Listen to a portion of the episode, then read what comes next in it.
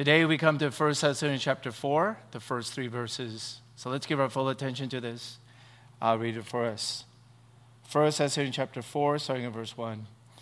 Finally, then, brothers, we ask and urge you in the Lord Jesus that as you received from us how you ought to walk and to please God just as you are doing, that you do so more and more.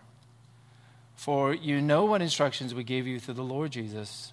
For this is the will of God, your sanctification, that you abstain from sexual immorality. This is God's word. Thanks be to God.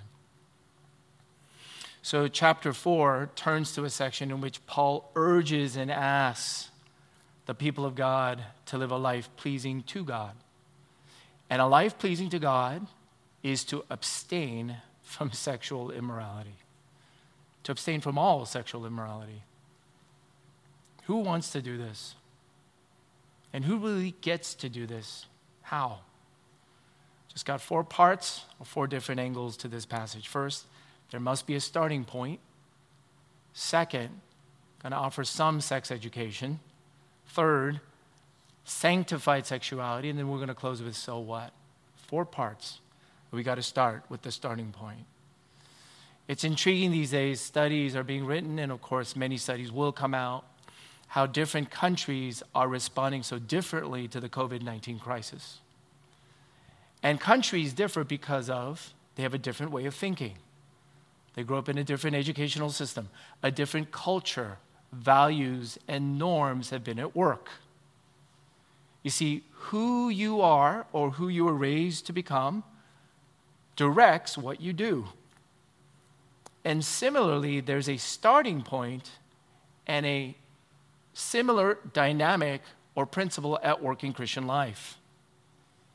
You see, in verse 1, Paul says, I ask, we urge you. You see, you can be told or commanded or instructed to go please God, live a life pleasing to God. But Hebrews 11, verse 6 tells us, without faith, it is impossible to please God. You see, in other words, Christian faith has a starting point where you believe before you do. Christian faith has a starting point in which you are receiving before you live a life pleasing to God. That's what we just read in verse 1. Just as you received from us how you ought to walk and how to please God. What did they receive? Well, they received by example a certain type of life and ministry, the Apostle Paul and his friends. There's a lot to learn and imitate from examples. But even more importantly, in chapter 2, verse 13 of, this, of the same book, Here's what Paul wrote We also thank God constantly for this, that when you received the word of God, which you heard from us, you accepted it not as the word of men, but as what it really is the word of God, which is at work in you, believers. See, there must be a starting point. By faith, you must receive before you can even dare to live a life pleasing to God. Malcolm Muggeridge was uh, working as a journalist in India one day. He left his hotel one evening and went into the river for a swim. And in the distance, he saw the silhouette of an attractive, seemingly attractive woman. And he admits that he'd been struggled with the temptation to marital infidelity, but he had fought it off because of his marriage commitment to his wife, Kitty. But on that evening, Malcolm Muggeridge, after a very brief struggle, felt this temptation storming in, and he began to swim toward that woman. It's as if he swam harder and faster. He swam more fiercely, fiercely because uh, he was trying to outdistance his conscience. When he came about two or three feet away, it is reported, and he emerged from the water, he said, when he looked upon her, he was only met by devastation. Quote She was old and hideous, and her skin was wrinkled, and worst of all, she was a leper. This left Malcolm Muggeridge trembling and muttering to himself, What a dirty, lecherous woman. But then, when the rude shock of it all dawned upon him, Muggeridge began to realize it was not so much the woman who was dirty and lecherous, it was his own heart that was lecherous to the core. Do you know that Jesus Christ himself taught you don't just commit adultery with your hands, it happens in, your, in our hearts. I love what one of our pastors posted today. Pragmatically speaking, Sam Allberry, who fights with same sex attractions but follows Jesus Christ, quote, it's going to be much harder to physically resist the sin that you've been mentally rehearsing. So, my friends, before we even get into the passage of what you ought to do and how you ought to live a life pleasing to God by abstaining from all sexual immorality, who are you? Have you had a starting point? Have you received something? The Word of God, which is the gospel, at work in you. And what you and I need most is a brand new heart. See, what to do with our hearts that has adulterous and immoral or lustful thoughts? What are you going to do? Rip it out? Hmm. Jesus' point in teaching this was that you can't rip out your hearts. He's going to give you a brand new one that is empowered and directed and pumping for the pleasure of God. This is a non starter if you have not received by faith a whole new operating system, if you will, a whole new heart. Second, sex education. Well, let me offer it. I'm not going to offer it from other books. It's actually given here in other passages of Scripture. There are two common popular views when it comes to sex. First, sex is bad and dirty. Oh, I know this may not be a majority view these days, but it has been and continues to be in certain circles. Uh, on Facebook, I recently posted when my daughter Elizabeth was in kindergarten. She was reenacting how this other boy wanted to ask her to be his girlfriend, and he even wanted to kiss her, and she reenacts with so much emotion and expression upon her face. Ew, ew. And of course, Sunny, your mom was telling you better not kiss him. Well, at certain ages, of course, yeah, sex is gross, dirty, and bad. And to this day, I will struggle and wrestle with God. Why can't she stay this way? Well, in other certain religious or ascetic worldviews and philosophies, people in Paul's day looked down upon the physical body, anything to do with matter flesh and blood, and so they avoided it all. So, of course, for instance, any sexual activity is beneath the higher, more elevated spiritual, and intellectual pursuits. But in 1 Corinthians chapter 4, Apostle Paul, inspired by the Holy Spirit, has to correct that false teaching. It is false to believe that all sex is dirty and bad. But I know, which hits much closer to home, some of you have had awful experiences and this has led you to feel sex is dirty and bad. Abuse, taken advantage of. You've become addicted, or you're addicted right now. Perverted, criminal, dehumanizing forms. There's all kinds of forms that are just downright dirty and filthy and wrong. But notice in chapter 4, verse 6, which we did not read, no one transgress and wrong his brother in this matter because the Lord is an avenger in all these things, as we told you beforehand and solemnly warned you. Let me just change one little preposition there. The Lord is an avenger? No, He is the, the avenger. Holy and perfect. And He will defend and restore real victims and bring about true justice.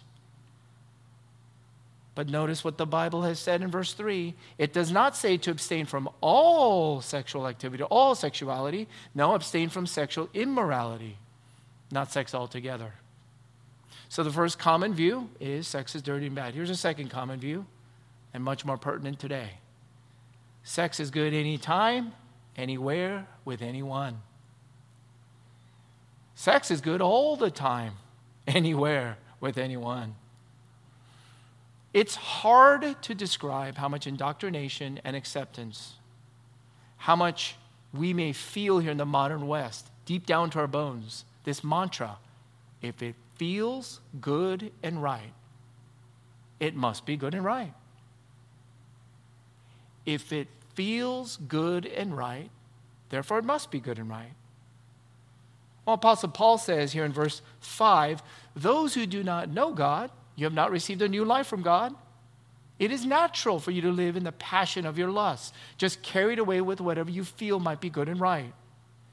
And in 1 Corinthians chapter 6 verse 13, Paul almost mentions better than the non-believing congregations or audiences he was talking to. He actually knows their hearts better than they do. He said, "For many of you, I know what you think of sex. It's like a physical appetite that you ought to automatically fulfill. Like food and drink, it's just a physical appetite." So so far, the first view is prudish. And then the second common view is pervasive and pagan. Both views fall way short of pleasing God. But I want to spend a little more time on the second view because it is more pervasive because of widespread technology that we have today. You know, in 2006, the United States of America spent $13 billion on porn. 13 billion in 2006. That is more than the combined revenues of professional sports. It is also more than the combined revenues it is reported in ABC, CBC, CBS, and NBC. Now, some of you are longing for live sports once again because it has been suspended. But I assure you, sexual immorality has not been suspended. The statistics and the studies, which I don't really need as your pastor, but in my two or three decades of pastoring, I have learned this the hard way. A porndemic is much greater than this pandemic.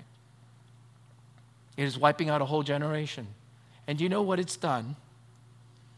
This is an ode to one of my favorite apologists and thinkers and speakers and authors who this week went to be with Jesus face to face, Ravi Zacharias, a brilliant, influential man. He spoke in this way of porn. Do you know that it creates an imagination only to be forever unfulfilled? Pornography poisons happy and lasting relationships. It robs you of real joy, love, and peace. It'll downgrade your unction, if you will. It'll ruin your usefulness and leadership and service for Christ and for one another.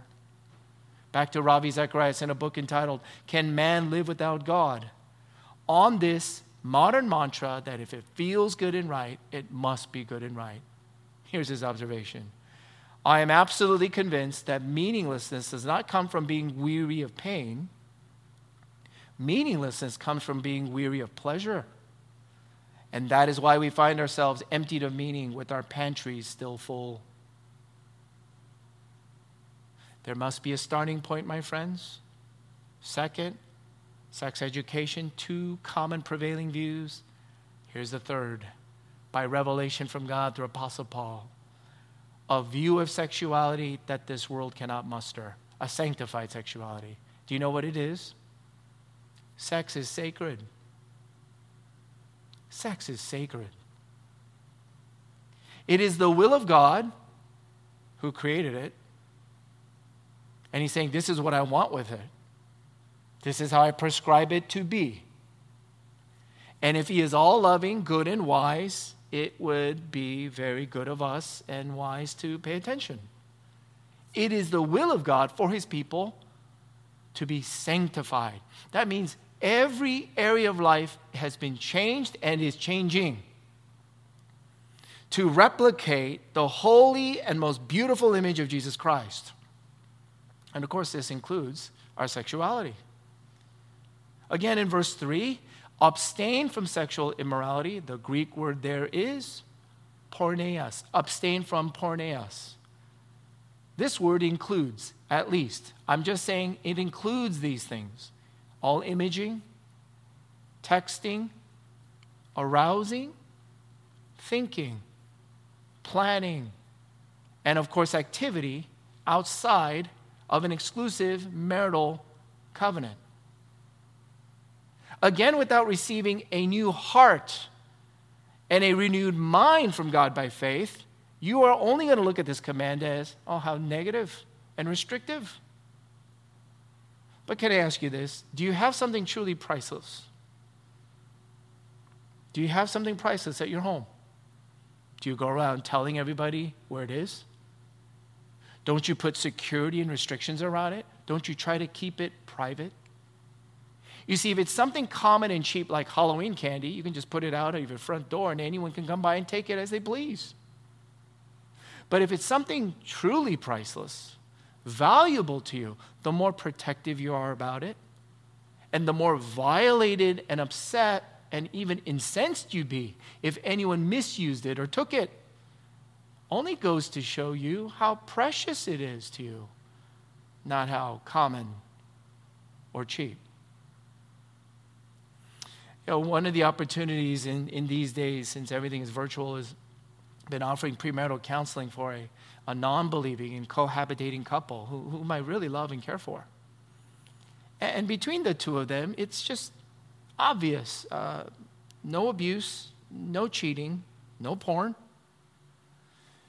Uh, unresolved fights are going to really ruin our relationship. Bitterness and resentment and unforgiveness are toxic. They're just toxic. Now, why do these things have any kind of force, or why do these rules exist? You see, just as there are physical and scientific laws in place, there are relational and moral and spiritual laws too, without which things just don't work out right. And one of the most sacred, invisible, and absolute laws in place is that sex, sexual activity, is more significant and binding than your signature on an enormous loan or contract. Sex is a physical pledge and promise before the eyes of God to love someone for better or for worse. Oh, where do I get this? Genesis chapter 2, verse 24 Adam and Eve, and they became one flesh. Sex is the physical sign and promise of total union, of becoming one flesh and staying as such. Again, our definition, by definition, porneos, abstain from sexual immorality, by definition, definition is no other kind of sexual activity should occur outside of the marriage, love, covenant, and relationship. And then maybe I think Apostle Paul's best argument in 1 Corinthians chapter 6 is that if you give yourself sexually to someone, if you give yourself physically or bodily to someone, did you know that the rest of yourself, mind, heart, and soul, automatically goes with it too? It's a total package deal. You actually can't help it or stop it, at least at first. Because when you use sex or sex is used against you outside of God's will, God's order and laws, it cuts and divides you. It rips and damages you deep and vast. In those Harry Potter novels, sorry to quote it, there's an evil figure character, Voldemort. There's nothing good about him. And I guess after every murder, I hope I'm not misquoting that, he left a piece of himself in different objects. You see, he had split himself in all these different kinds of pieces. I do not think sexual immorality is that much different because it's like splitting and ripping apart and leaving parts of yourself around with different people. You see, my friends, God is not against sex. He is, however, against the kind of sex which leaves you unloved and alone the morning after. God is not against sex, but He is against the kind of sex that rips you apart inside. And if a person just wants sex with you and avoids marriage commitment, I assure you it's lust, not love. Sex done out of boredom or addiction or popularity or self pleasure or comfort or power is not close to what real love is. Because if you look at the love of Jesus Christ, it is self sacrificial. Jesus gave entirely of himself, above and beyond to never stop loving you and to never leave you alone. This is why Apostle Paul wrote in 1 Corinthians chapter 6, verses 19 and 20. You were bought with a price, so glorify God in your body. Sanctified sexuality. Sex is sacred. Let's close with so what? So what? If you don't consider this topic, or sexual activity outside of marriage relationship as wrong or harmful in any way, I would just ask you to give it a little more thought, please. Because God has. God came up with it. Immorality will always make you and other people pay. Immorality will always make you and other people pay. I'm here to tell you, God offers a much better and satisfying way. A second, so what? For all of my friends, brothers and sisters who have failed, you're failing right now. And it almost feels like you just go on failing and stumbling through this. And you beat yourself up over and over and over and over again. Can I tell you? There's no sin, there's no shame that can withstand the cleansing power of Jesus' blood. My friends, do not believe in the power of your own sin or shame or your self loathing more than the purifying and infinite power of the blood of Jesus Christ that was shed for you. This is why in 1 Corinthians chapter 6, verse 11, one of my favorite passages of scripture, Paul wrote, And such were some of you, talking about sexual immorality and greed and idolatry. You were like this, but you were washed. You were sanctified. You were justified in the name of the Lord Jesus Christ and by the Spirit of our God. When you get washed, when you get covered in the blood of Jesus Christ and you receive that by faith, my friend, you are pure, unblemished, and chaste in the eyes of God. And his eyes are the, mo- uh, are the only eyes that really matter. A third, so what?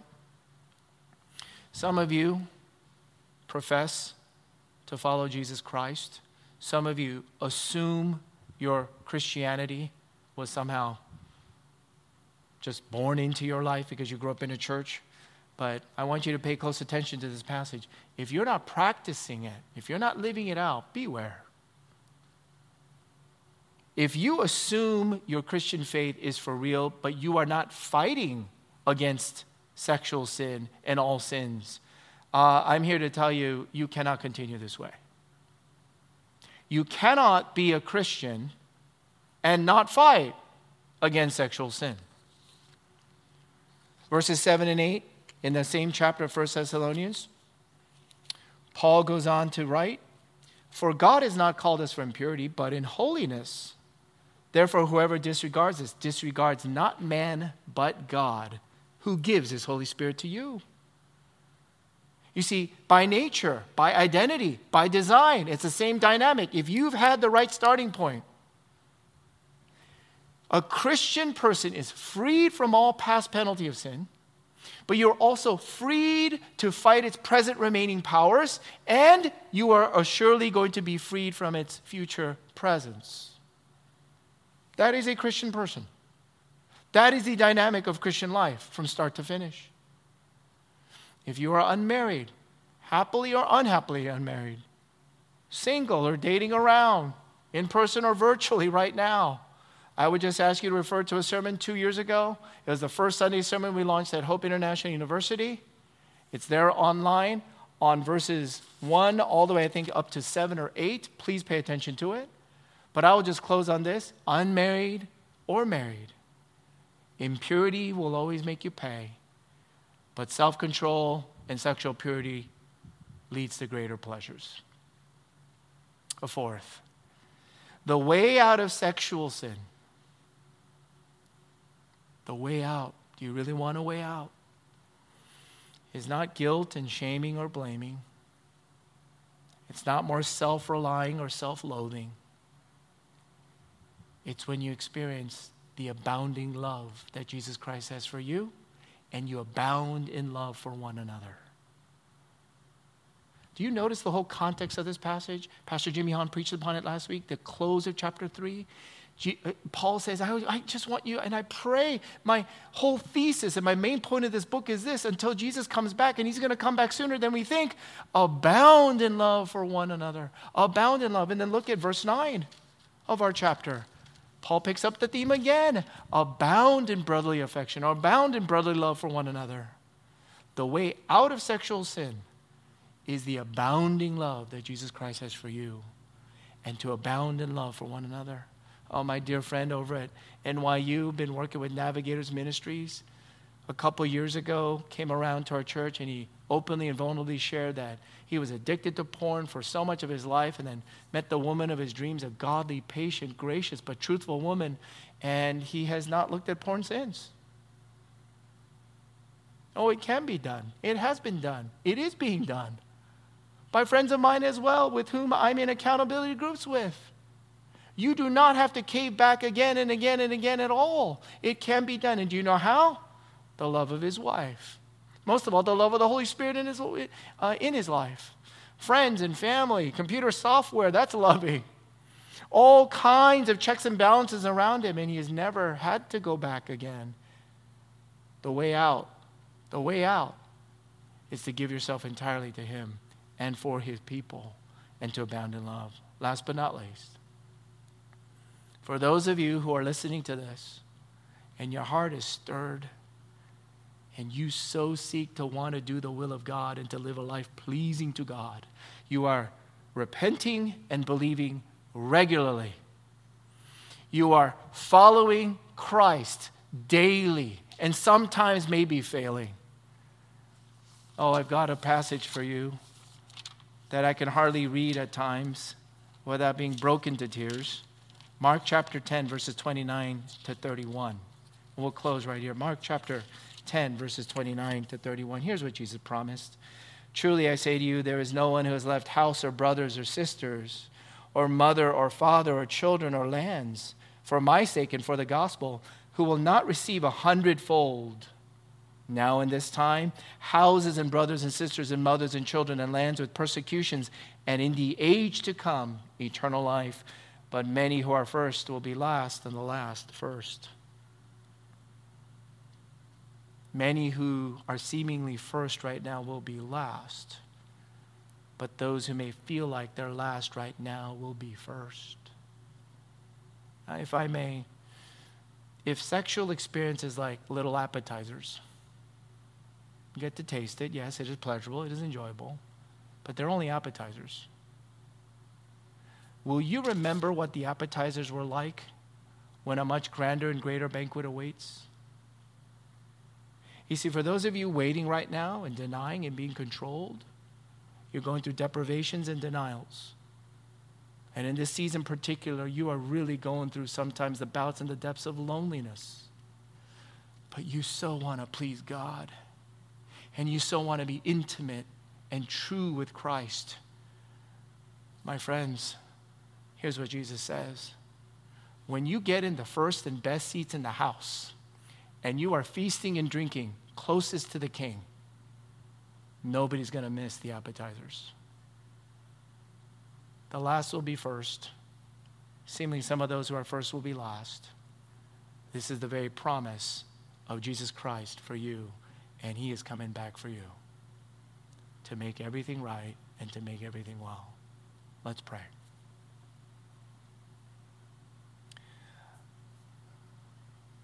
Father in heaven, we thank you for your precious and holy word.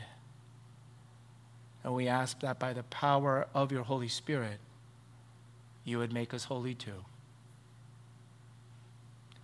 Turn everything inside out to know that our greatest pleasures, our ultimate and lasting blessedness, our wholeness cannot ever be found, ever felt, ever touched, ever experienced apart from the love of Jesus Christ. Oh, so Lord, we pray that your people this day would come and run back into your arms and know the cleansing, powerful flow of your blood and we might go forth in sexual morality and in sanctification for your pleasure and glory, and also to be an attractive witness for friends and family. Hear us, we pray in Jesus' name. Amen.